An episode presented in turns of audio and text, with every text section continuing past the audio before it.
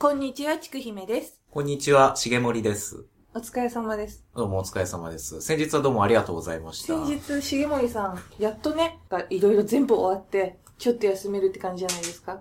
あ、とりあえず、あの、僕がね、あの、ライブと言いますか、新ネタをやってたのをね、あの、ちくひめさんと小林さんと、あとリスナーののぼさんが見に来ていただいて、はい、ありがとうございました。あるライブハウスというか、が企画したのに乗って、ちょっとね、あの、やらさせていただいたんですけど、はい。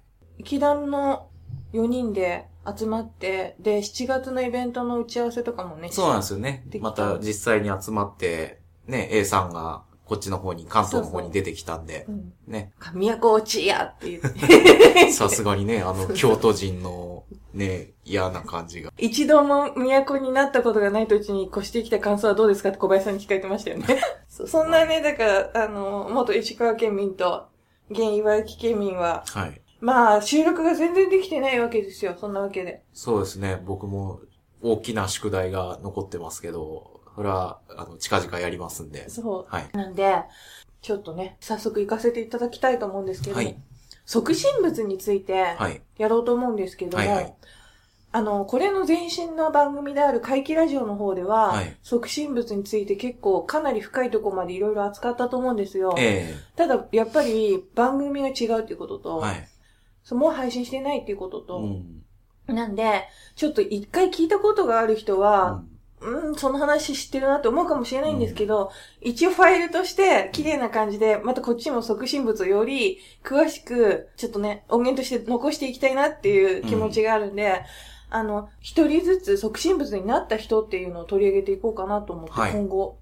で、まあそれだったら、忙しい時にもうん、一人で収録することも可能なテーマじゃないですか。はいはい。基本的にうん。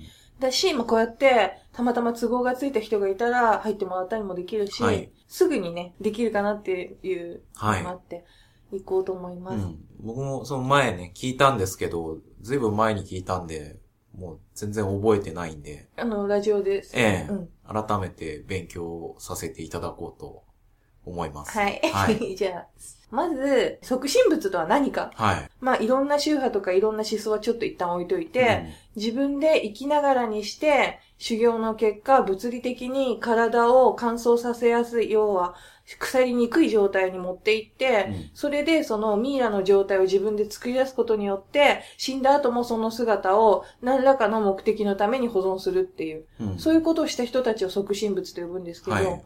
普通のミイラとの違いっていうのは、えちょっと気持ち悪いなみたいな目やめてください。いやいや、感心してるんですよ。いや、よくそんなね、さすがこう、体に染みついたというか。それで、何でしたっけ？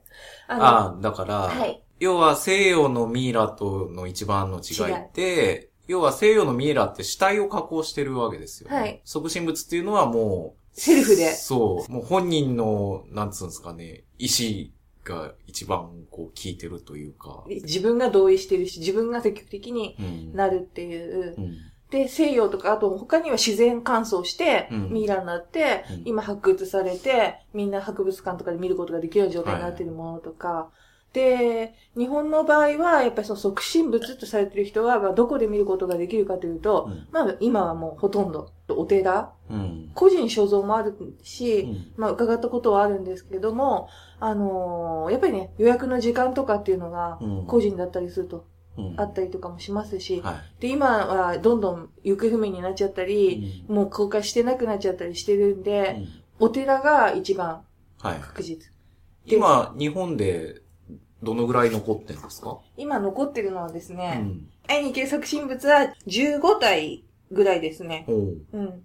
15体ぐらいが、まあ、うんちょっと17体とか、まあちょっと前後はするんですけど、うん確実に多分アポを取って、うん。うん、もしくはその、アポ取らないで見れるっていうお寺がもうやっぱりちゃんと結構大きなお寺でしっかり常にご開帳してるっていう、うんそういうのがあって、あとはその、行こうと思ったら、出羽三山っていう山形県の、はい。はい、あの、羽黒山、はい合山、そして湯殿山、はい。その湯殿山付近にあるお寺、うんまあメジャーなところで中蓮寺とか開光寺とか、うんあとはあのーえっ、と、大日坊っていう、はい。うん、とても素敵な、ね、素敵な、素敵な剣がある言い方をしてますけど、その辺の記憶は僕も、あの、前のラジオで聞いてあ大りますけど。はい。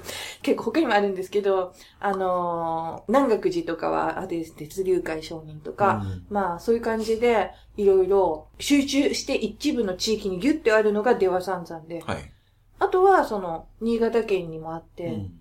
で、他に長野、うんうん、長野県にもあるんですけど、まあ、それも他のね、前のラジオなんですけど、地獄のうん御開帳を見に行って地獄な目に遭って帰ってきたって話があるんですけど。なんかどこもイメージ的には雪深い山の中ってイメージがありますね。そ今聞いてると。うですね。うん。たあの、開光寺なんかは、海、本当に海に向かう寺って書くんですけど、海の近くで、うん。うん。あれに会いましたよ。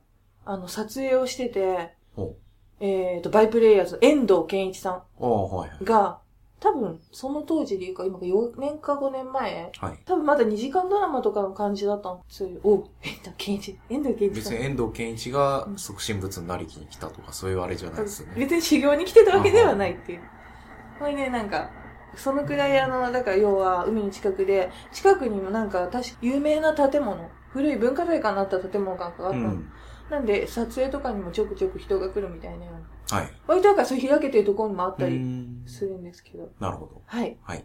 でですね、今日は、はい。さっき言った、あの、ユドノ酸系とそうじゃない系っていう風に大きく分かれるんですけど、うんそうじゃない系のはい即身仏で、はい。今残ってる中では一番古い。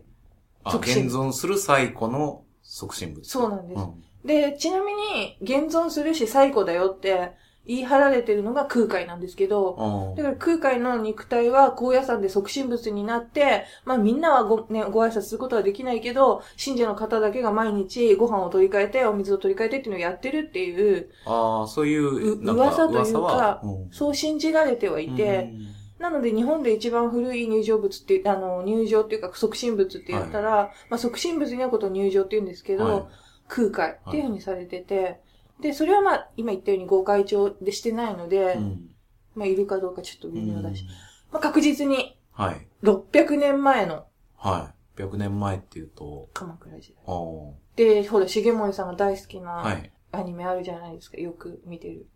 あ、一休さん。はい一休さんまだもうちょっと前の話です。そう。なんで、一休さんも大体640年くらい前とかなんとかって、ナレーションで言ってましたよね、アニあメ。なんで、大体そのくらいあ。のうん時代の、江戸以前ってことはやっぱり、その、一種の信仰の形態とかで大きなネックになってくると思うんですね。ほう。で、同じ真言宗派なんですけど、湯殿さんのその即身仏と基本的になったモチベーションの背景というのが違って、ほで、弥勒信仰。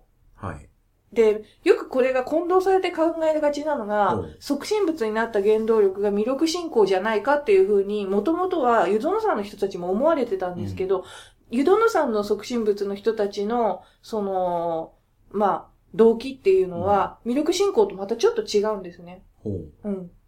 で、弥勒信仰っていうのは、はい。あれでしたっけ？なんか、何万年か後に、弥勒菩薩が現れて、そうな。ユートピア的な世界が開けるみたいな、そんなんでしたっけ？ちょっとすごいもう、すげえうろ覚ちょっと SF、ど今なんか角川っぽいテイストに、なんか、しげ、しげもりさんが言うと角川映画っぽい感じになってる。ユートピアっぽい世界。えっと、魅力っていうのは、釈迦が死んだ後に、まあ、ポストが空いてる、ブッダっていうポスト。うん。ブッダっていう役職のポストに、やがて座ることを約束されてる男。の結構なエリートですよ。で、そのために、今、とりあえず、塗卒店っていうところで、めちゃくちゃ修行してんですね。浄土で。だからかなりリーダーとしてうん完璧になるために。うん。で、それに、あの、56億7千万年かかる。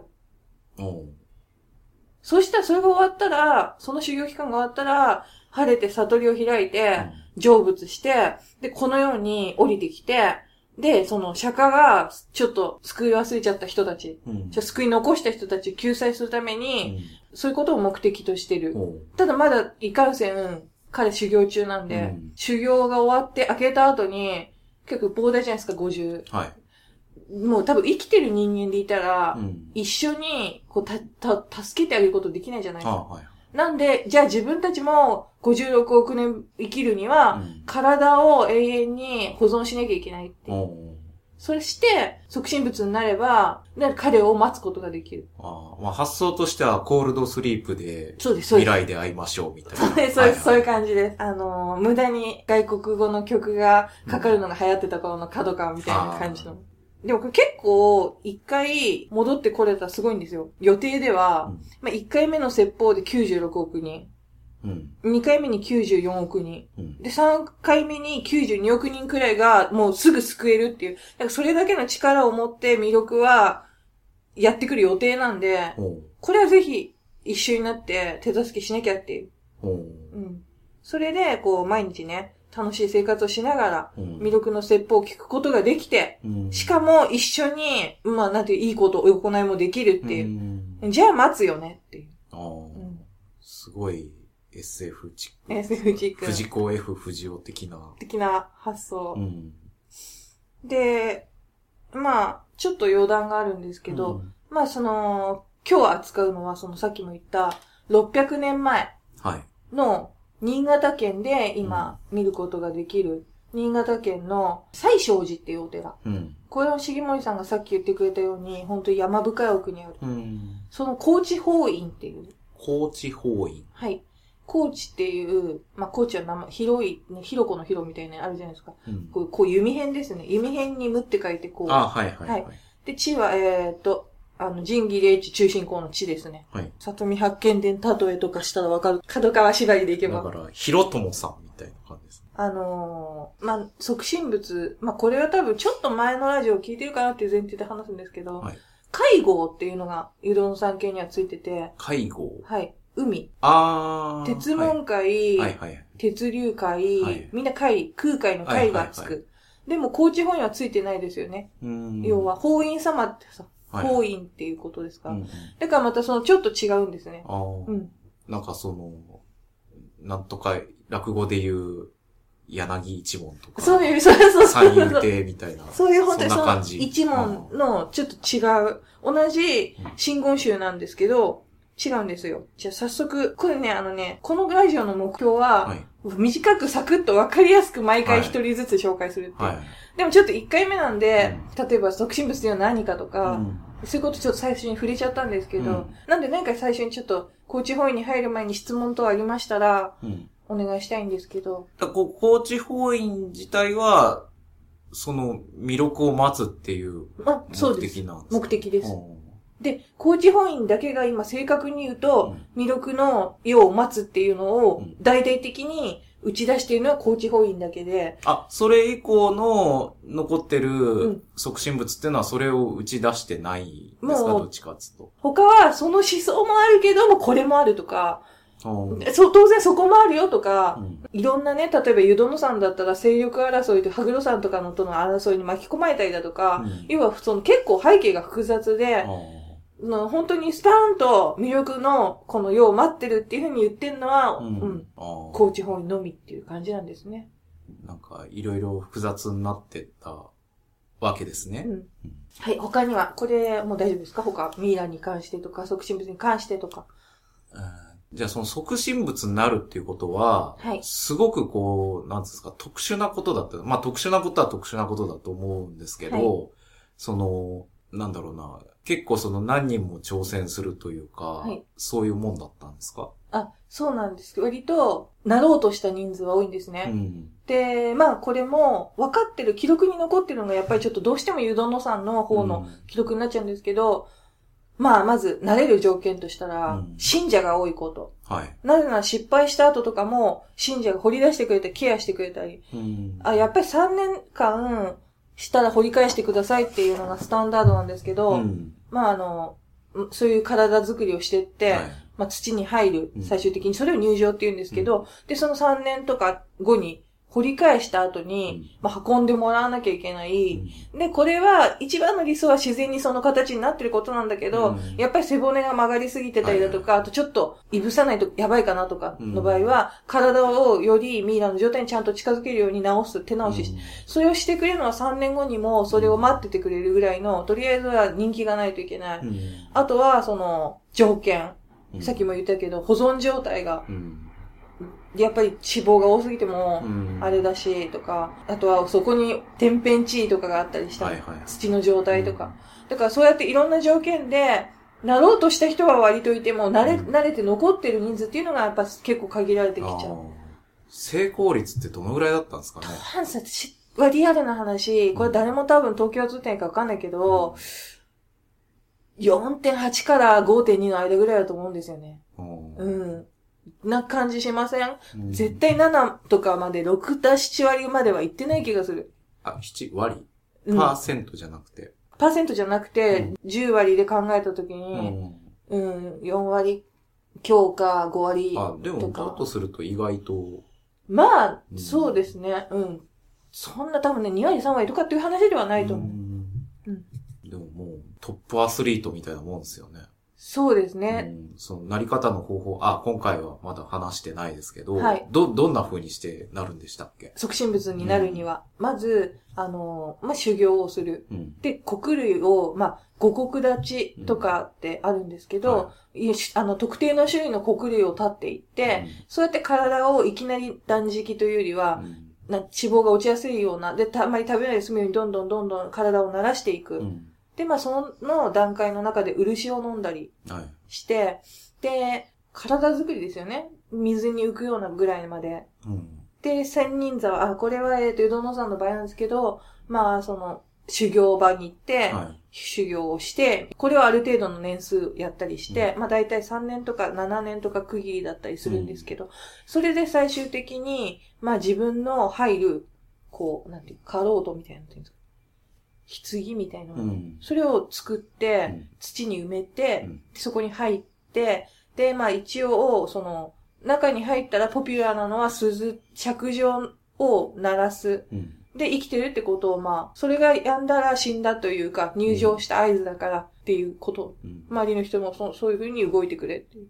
で、それを鳴らして、竹筒が刺さってるので、はいそこに。そこから音が聞こえてくる仕組みになってる。うんそこにまあ、饅頭を詰められてう、ん失敗したとかいう話も結構あるんですうけど。ん。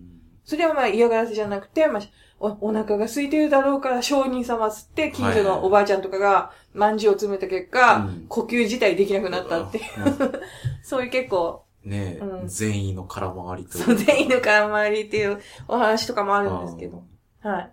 とにかく、その、何年も5年とか7年とかかけて肉体改造をしてって、はい。こう、もう体作り、コンディション作りから、もう極端なダイエットですよね。そうです。うん。そういうことをして、うん。促進物になる。うん。はい。はい。じゃあ、はい。早速お待ちかねの、はい。600年前のはい。超初期型、海会いに行けるアイドル。はい。うん。元祖ですよ、だから。元祖。うん。ついて言いたいと思います。ひろとも兄さん。ひろとも兄さん。はい。とも兄さん。えーとですね、この新潟県寺泊っていうところがあるんですね。で、重森さんなんかあちこっちっていうからご存知かもしれないんですけど、うん。ヤヒコさんって、ヤヒコさんってわかります？いや、ひこさん、地名ちょっとあんまよくわかんないですね。結構ね、ロープウェイで上まで行ったりしたんですけど、うんまあ結構高い山で、うん。に近い山の中腹の西正寺っていうお寺に、はい。で、ここはもうものすごい広い境内を持ってるお寺で、で、本堂から右手の高台に、あの、古いんですけど、うんまあ立派なうん。お堂っていうのがで、そこにこの高知本院はいるんですね。うん。これ実際に私は何回、3回か4回行ってて。最後に行ったのが4年が前ぐらいになるんで、うん。ここ最近はなんか、あんまり行けてないんですけど、で、まあ覚えてる感じで喋りたいと思います。あの、お寺の方が、まあここは、結構本当大きなお寺なんで、うん。まず最初にその宝物殿を見てくださいって言われて、はい。まあ宝物というかね、いろんなものあるんですけど、うん。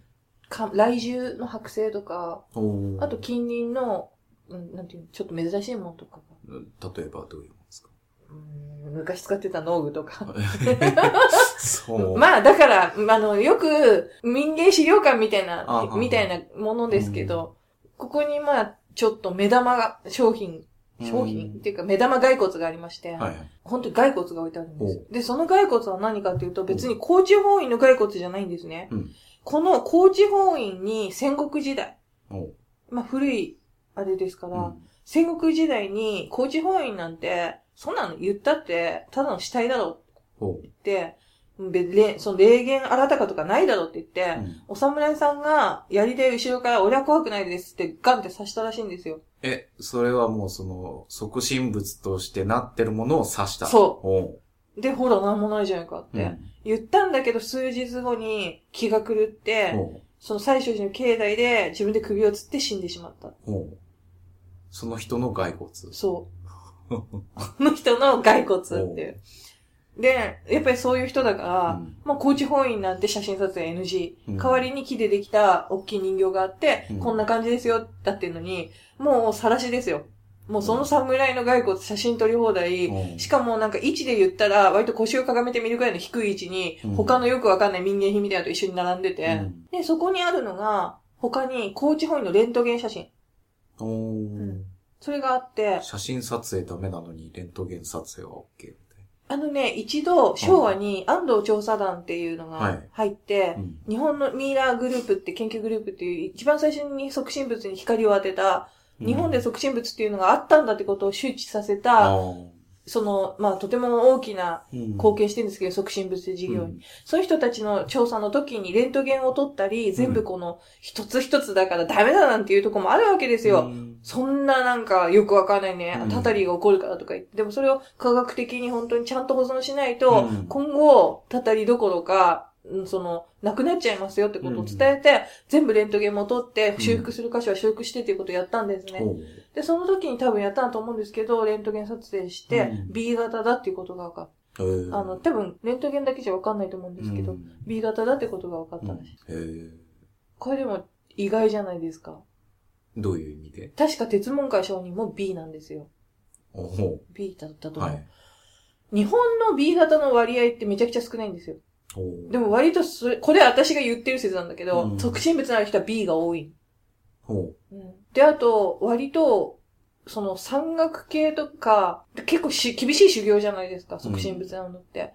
それに耐えうる体の持ち主って山岳系的な体型が多いかったり多分すると思うんだけど、うん長野って B がやたら多いんですね、山間部とかへ。ーでうちのじいちゃんも B なんですよ。は長野なんだけど。うんでもそこだけっていうか、長野もう真ん中じゃないですか、割と。うんうん。だからその、普通だったら、うんまあ港の方とか外との交流でうん B とかが多いのはわかるんだけど、その割とやっぱ山岳の方なんですよね。うんで、B が多かったりするんで。はいはい。で、やっぱ修験山伏じゃないですか、即身仏になったような人たちって。もまあもともと農村の子だったりもするんだけど。だから割合的に、うん、なんかそこは関係あるのかなとへ思う。でですね、ーはい。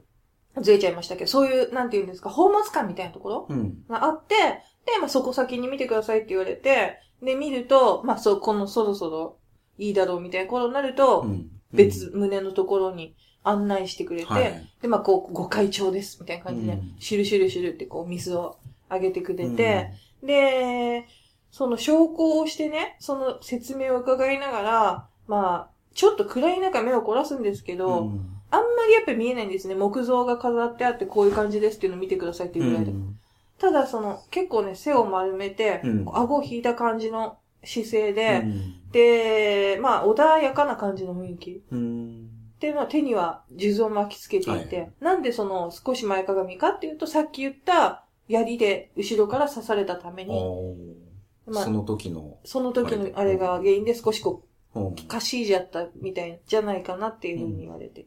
で、この人、大丈夫ですか？久しぶりにマシンガントークモードになっていやいや、聞いてます。僕はもう静かに聞いてます。で、ちゃんとねどうぞ喋ってください。が作り。でも、しげ、イエモリーさんもともと会議を聞いて、うん面白いなと思って、連絡くださったんですもんね。はいはいラジオの方に、はだから慣れてますよね。大丈夫ですよね。うん。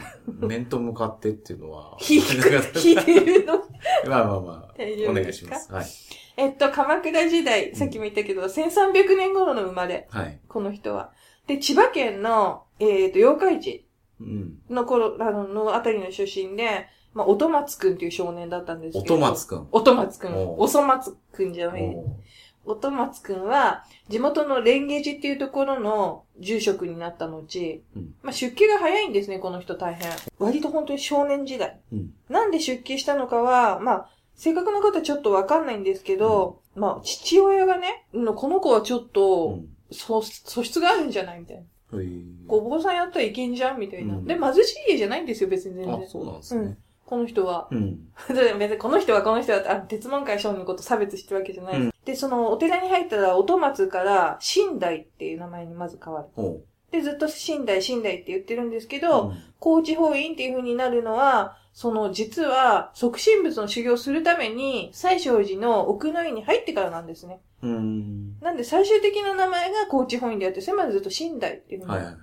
言われてて、で、まあ、その、蓮華寺、最初言った、その千葉の方の、はい。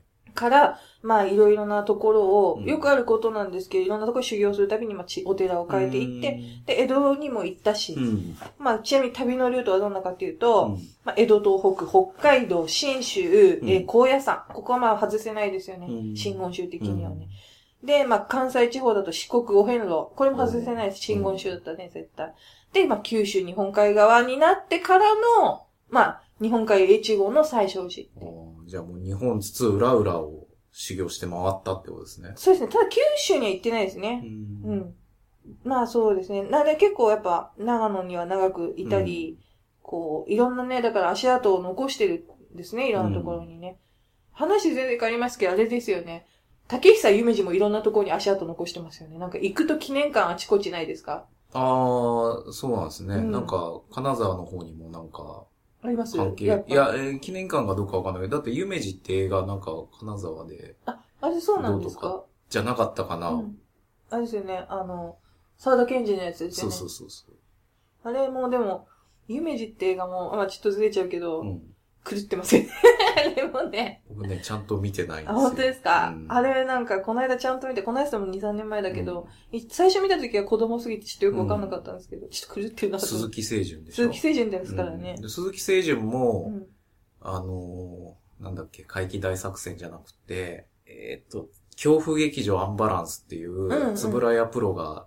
撮った、うんその、怪奇物のアンソロジーで、ミイラの恋っていう、うん。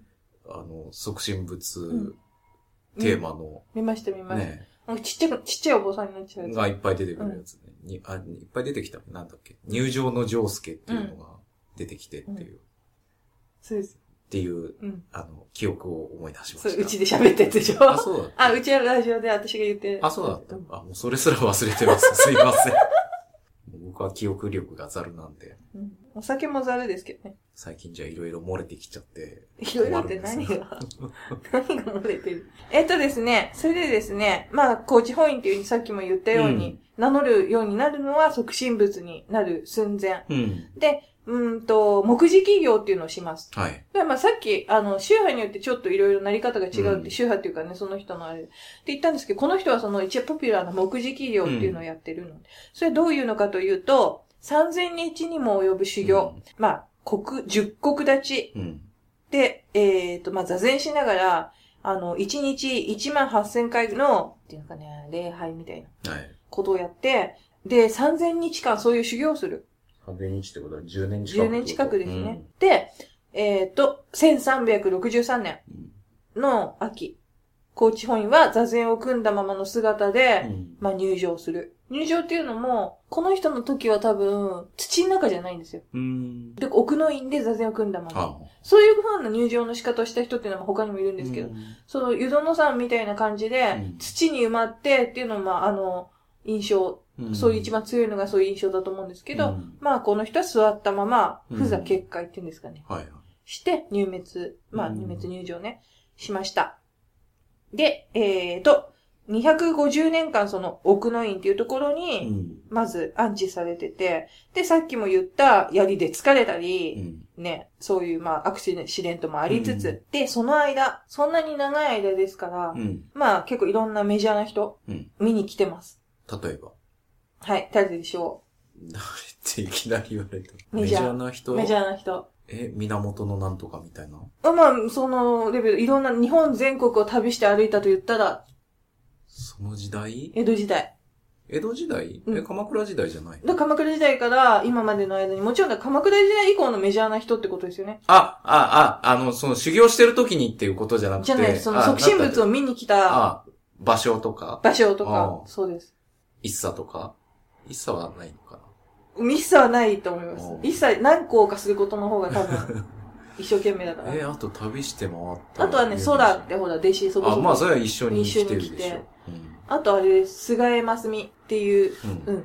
うん。この人も結構その東北のことについてたくさん書いたりしてる人えだったりとか、水戸黄門は来てないです。まあ実際は漫遊してないですからね。前してないですからね。まあでもそんな感じで、みんないろんな人で、要はその、なんていう、個人で行くのもいいし、うんまあいろんな人で行っても、まあとても、ううんん、思い出の一つにはなるような場所なんで、うん観光っていう側面からもぜひ、促進物を見に行ってくださると、と自分で思ってたんですけど、うんこの西勝寺。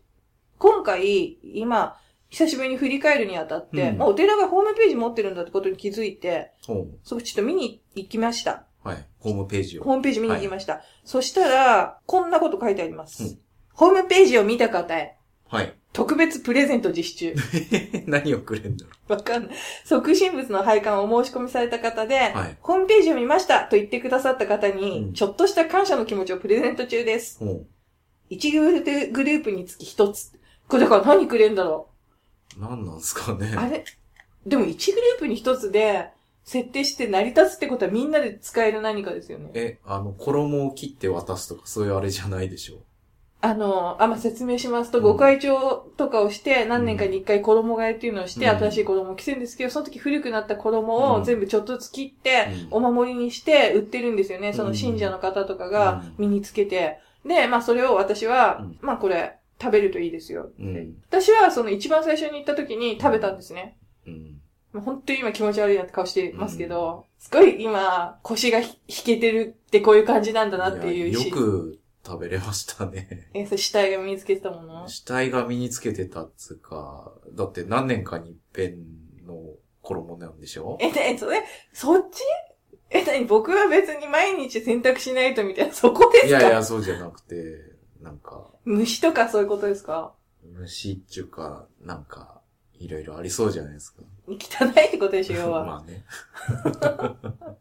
いやでも本当にちっちゃいんですよ。あの、5ミリにも満たないくらいなんです。うん一辺四方が。だから、そんな小さいの遺産の前にね、うん。前には、私の強烈な遺産うん。の前にはタジタジですよ。うん。このテキーラとか、うん。ね、ウォッカとかで鍛えてきた強烈な私のこの胃に関して言えば、そんなものはもまあね、か、当然河川じゃないでしょうからね。う、絹ですからね。うんあの、体に優しい素材。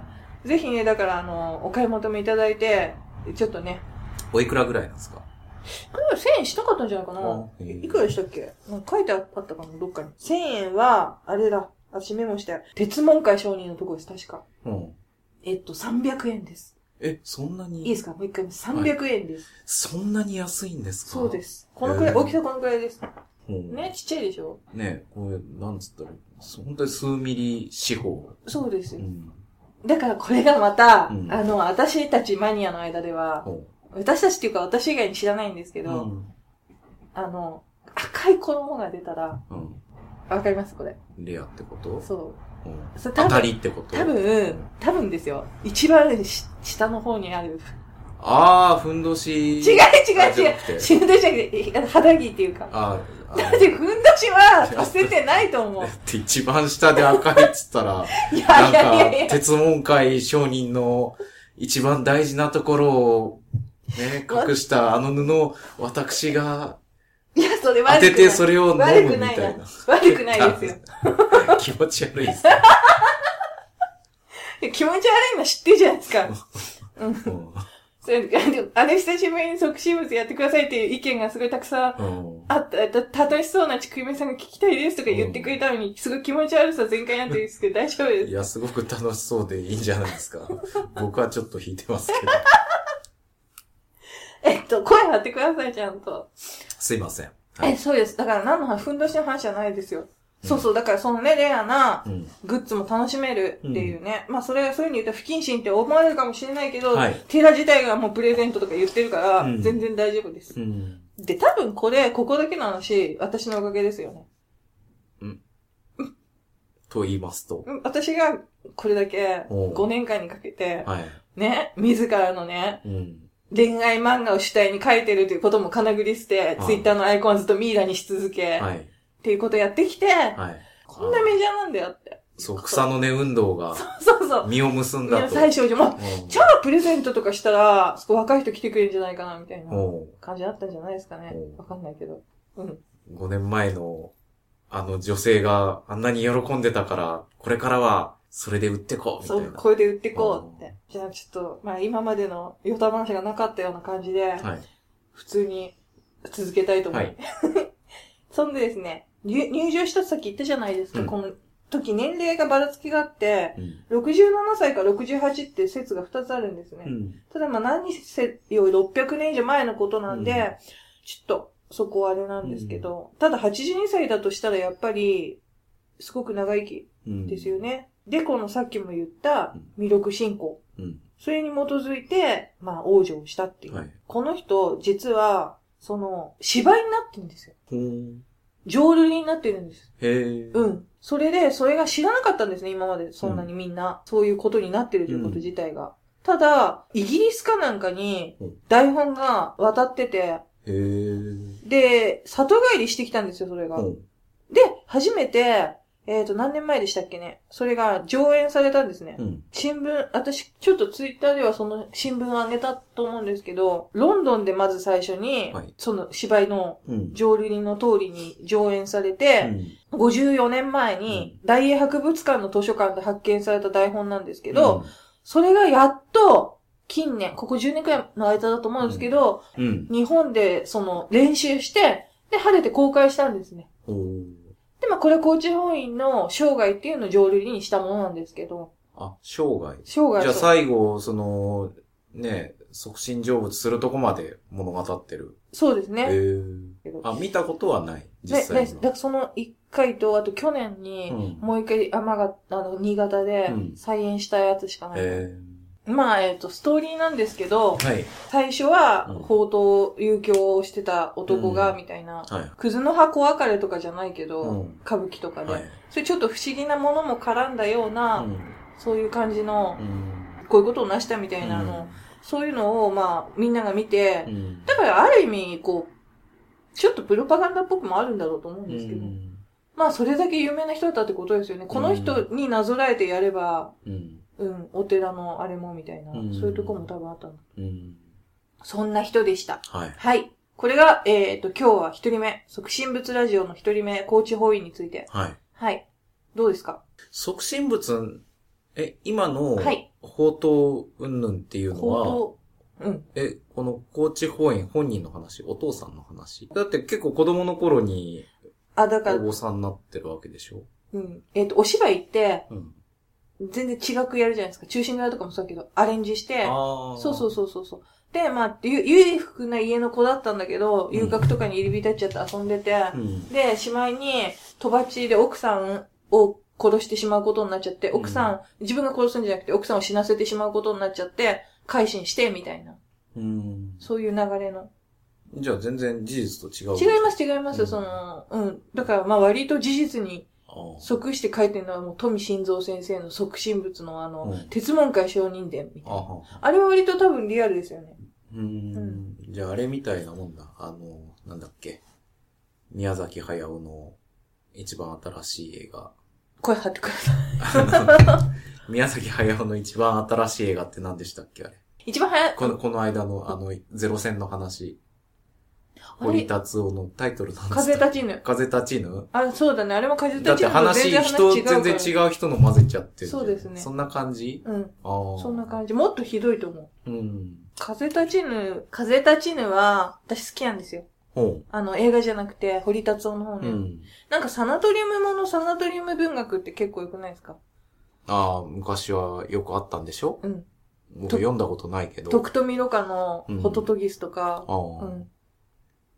ね、うん。なんとなく、ぼんやりとしたなんか、悲劇ものというか、メロドラマっつうと、サナトリウムみたいな。そう。うん。なんかもうメンヘラ的には、うん。なんか、あの、病、病気、不治の病、色白で、結核がゆえの透き通るような白い肌、そして、なんか、そんな、ね男でもいいんですけど、女でも、そんな、なんか、その、ひに恋をしても、うん必ずもう期間限定、終わりは絶対やってくるっていう、うんシチュエーションとして盛り上がんないわけがないシチュエーション。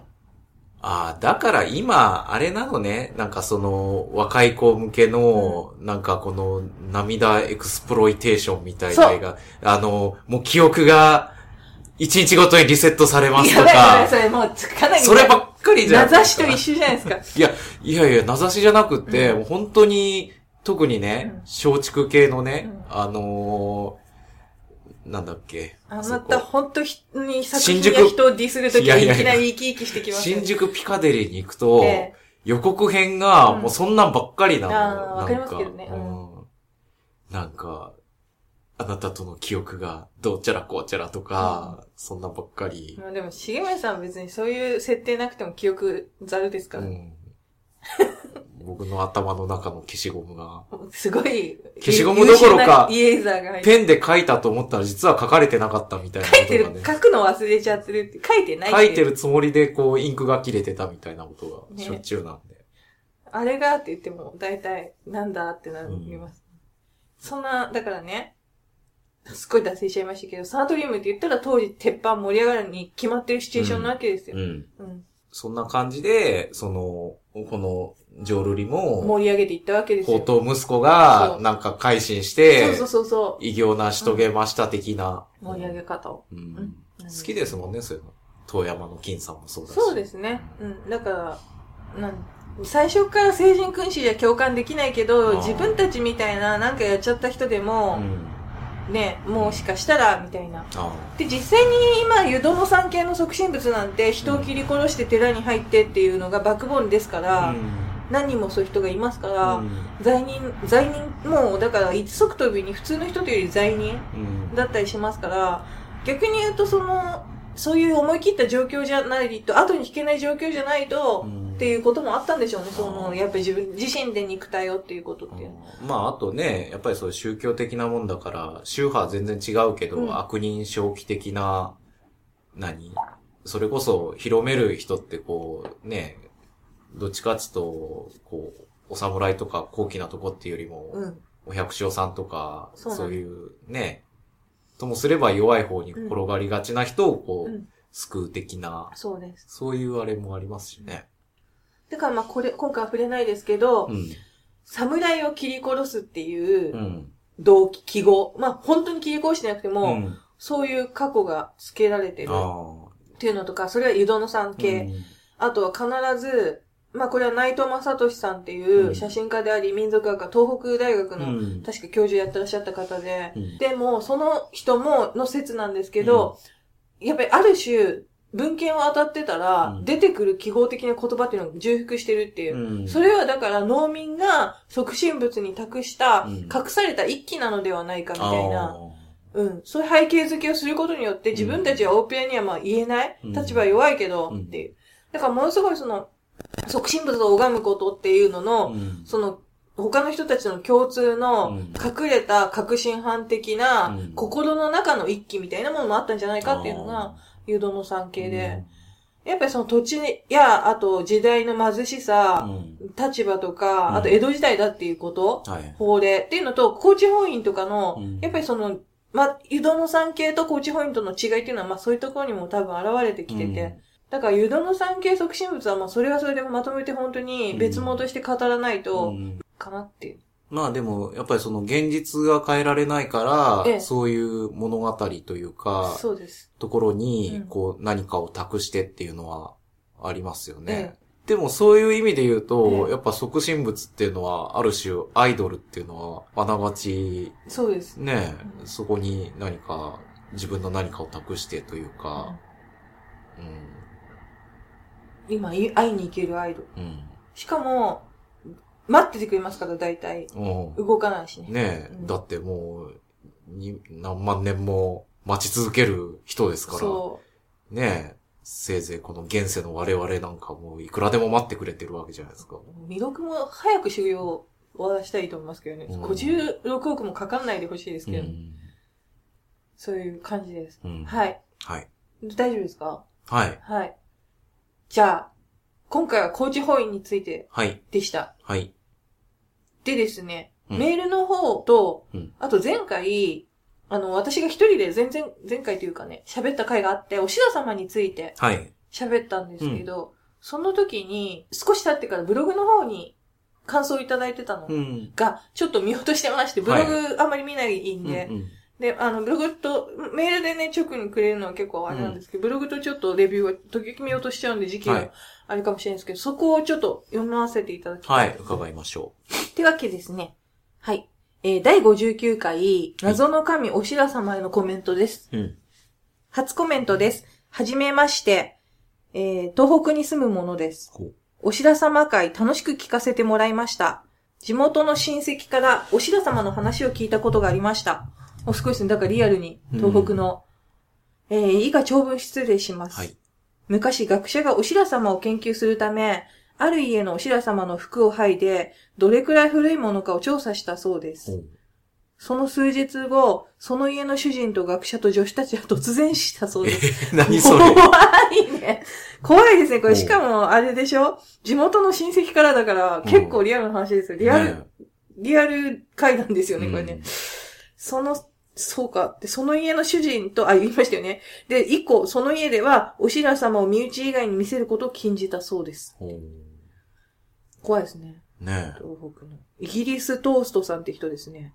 え。へで、おしら様の気まぐれさ、苛烈さ、土着の神様っぽくてゾワゾワしえ。ます。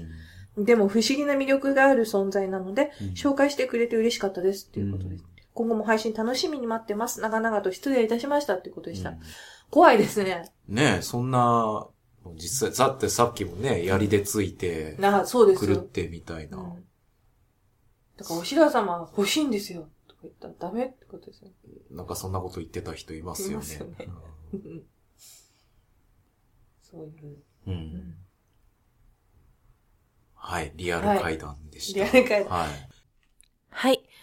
えーと、そんなわけでメールを読み上げさせていただいていこうと思ったんですけども、なぜか、なぜかですね、このメールのところでね、ですね、ちょっと音源の方が切れてまして、多分あの、録音の時のミスだと思うんですけども、あんまりね、そういうこと今までなかったんですけど、多分、ちょっと最近てんやわんやなんで、そんな感じだったからかもしれません。で、あれ、ちょっと最近メール出したんだけど読み上げられてないなって思われた方は、そこに今日一応重森さんと一緒に読んだんですけども、音として残ってなかったです。なんで今度、あの、相手は重森さんじゃないかもしれないんですけど、一緒にまた誰かと、か、もしくは私が一人の時に読んで、で、メールの方をもう一回読ま読ませていただきたいと思いますんで、ちょっとすいません。今回レギュラーな感じで。でですね、そのお詫びの目くらましと言ったら何なんですけど、この間4人でミーティングをした時に、ちょっとあの、駅前で収録した音源がありまして、で、告知なんかをその時にしようかと思ったんですけども、音が結構悪くて、なんで、まあ、没ろうかなと思ってたんですけど、ちょっとまあ今回こういうことになっちゃったんで、えっ、と、後ろの方にくっつけておくので、なんか雰囲気だけでも味わっていただけたらと思います。でですね、その告知なんですけれども、先にちょっとま告知の方させていただきたいと思います。えー、来月の5月の15日から、E プラスで、えっ、と、イベントの方のチケットが販売になります。で、5月の15日から1週間の間に、あの、プレオーダーという形を取らせていただいて、で、そのプレオーダーに、えっ、と、まあ、プレオーダーっていうのは抽選なんですね。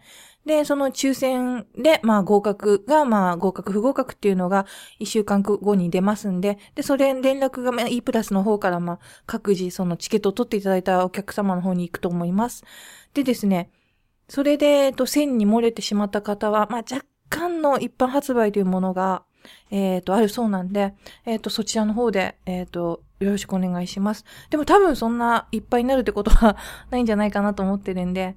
で、結構あの、ゆっくり、こう、ご飯とかお酒とかを楽しんでいただきながら、なんだろう。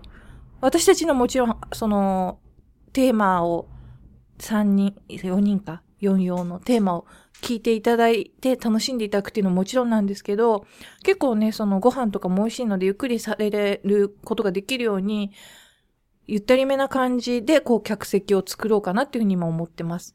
で、まあ、あの、物販なんかもね、急がなくても、あの、休憩時間とか随時開いてる形にしたいと思うんで、で、まあ、こう、楽しく飲んで楽しい夜、夏の夜を過ごしていただけるようなイベントにできたらいいなと思ってるんで、ぜひ、あのまた E プラスの方でページの方ができましたら告知の方させていただきたいと思うんですけれども、ぜひ、あの、遊びに来てください。では、ちょっとおまけ音源の方をお楽しみください。それでは一足お先に、えーと、ありがとうございました。さようなら。重森さんもいないけど、切れちゃったから音源。さようならってことで。こんばんは、ちくひめです。こんばんは、エイと申します。こんばんは、小林です。えー、こんばんは、重森です。路上です。はい。はい。ここどこ？池袋。池袋。池袋。うん、来ちゃうよ。え、何が？いや、これ聞いた人来ちゃうじゃん、パンと。あ、そっかうん。小林ガールズが？そうそうえどういうことだか誰か説明してくださいよ。要は今日はイベントのためにみんなで集まってミーティングをしたんですね。そう。そうそう。うん、で今後そのネタをどうするかとか、ねあのー実際どういう風に進めていくかっていうお話をね。かなり具体的なね、はい。ところまで詰めて、そう、今日から A さん関東人やでそう。なんですよだ。都落ちしまして。いらっしゃいませ今はいらっしゃいませあ今はなんとか都にいるんで。関東の荒野にいらっしゃゃいませ。ね、あのー、都未経験の土地にそうですね住むことになってちょっとはいねで東京に来て都落ちっていうのはこう京都人のね京都人のいやらしいそう。都落ちやわ。これ、まあ、本当結構リアルに50人くらいの人敵回してます。リアルな数字で。うんでもね、あの東に参りましたんで、はいこうやってこうね、4人でね。はい。でもかなり7月のお話も、そうね。はい、具体的に決まってきて。そろそろ。ね。なんか本当にいい感じ、これなんかいい予感しかしない。うん。私的には。うん、うんはいネタ的には面白いやつだね。うんと思だいぶう。うん、だいぶ。はい、あの少なくともうちらはめっちゃ面白いです。うん私は一番ふざけてる。うんだけど互いのやつをさ、うんめっちゃ聞きたいからね。そう、めっちゃ聞きたい、これはめっちゃ楽しみです。てかリハもね、うんちゃんとやるしね。頑張ろう。ほんまに面白そう。うん私がいるやつほんまに面白そう。私は本当にやりやるよそういう意味では滑るよ。あのただあのイベントなのでみんなあの全力で行きますのでう、ん。思い切って。お前らも全力でかかってこいよなみたいなやつでしょ。すげえな。気合入ります。これあれこれだって今エンジンでしょ？エンジンです。レコねレコーダー囲んでエンジンでしょ？はい。なかなか恥ずかしい。池袋の駅の前であれですよ。気づいてるから、ね。表参道の橋じゃなくて池袋の駅の前でエンジンですから表参道の橋って言われて分かんない人が50人くらいですからね多分リアルに本当にそうなんです。なかなかね、恥ずかしいそういうね人形組んでます。うんはい。あのチームワークで頑張りますので、ぜひぜひいらしてください。あとですねこれはもうちょっと当日あの当日だけのスペシャル音源というものをああ、なるほそうど、ね。なんですね販売する予定ですんでそれ物販は他にもいろいろありますけどそれをだけでもちょっと楽しみにしていただけるんじゃないかなと思いますはいなはい。ね、みんなで普段話せないようなことを。そうですあの、はいテーマをあえてね私たちのもっとプライベートなこうその歴史とか民族学とかそういうもんじゃなくてみんなが分かってもらえるようなところにテーマを設定して、はい4人それぞれがどういう感じでそれを喋るのかみたいな。はい。そういう。ラジオでもできないような話を。ラジオでもね本当にはい、今、まあ、ラジオでさえこんな話をしているのに、うん。ラジオでさえできないようなな話を。話を、はい。A さんはするらしい。門外不出のあ音源を。なあれ、はい。あの、お休みボイス的なやつだよ。あでもそれ最初企画してたのに小林お休 みボイス。で当日はあの本当はどうなるかわかんないけど小林さんの制作によるスペシャル1点グッズが登場するかも。ああ、なるほどね。お休みボイスと対になるような。対になるようなお休みグッズが。うん、小林お休みグッズ。コバファン水煙の。通前の、うん、そうですよ。僕のあの LINEID も販売した方がいいかな。売るんだ。販売売るんだそれ。LINE の ID 販売した方がいいかな。捕まらない程度に。使わないけどね。ね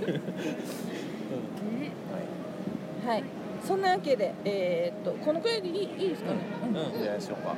そうだね、そろそろ。そろそろ。じゃあもうみんなね、はい。終電的なこととかあと騒ぎ始める人とか出てくる時間帯なんで、はい。特にね、この四角いエンジンがね、はい。これがね恥ずかしみが高まってきてるんで。はい。うん。じゃあ、えーっと今回ちょっとねテーマというより突発で告知みたいなものなんですけど。よそうだね。はい、はい。うん。ろしくお願いします。はい。よお願いします。ろしくお願いします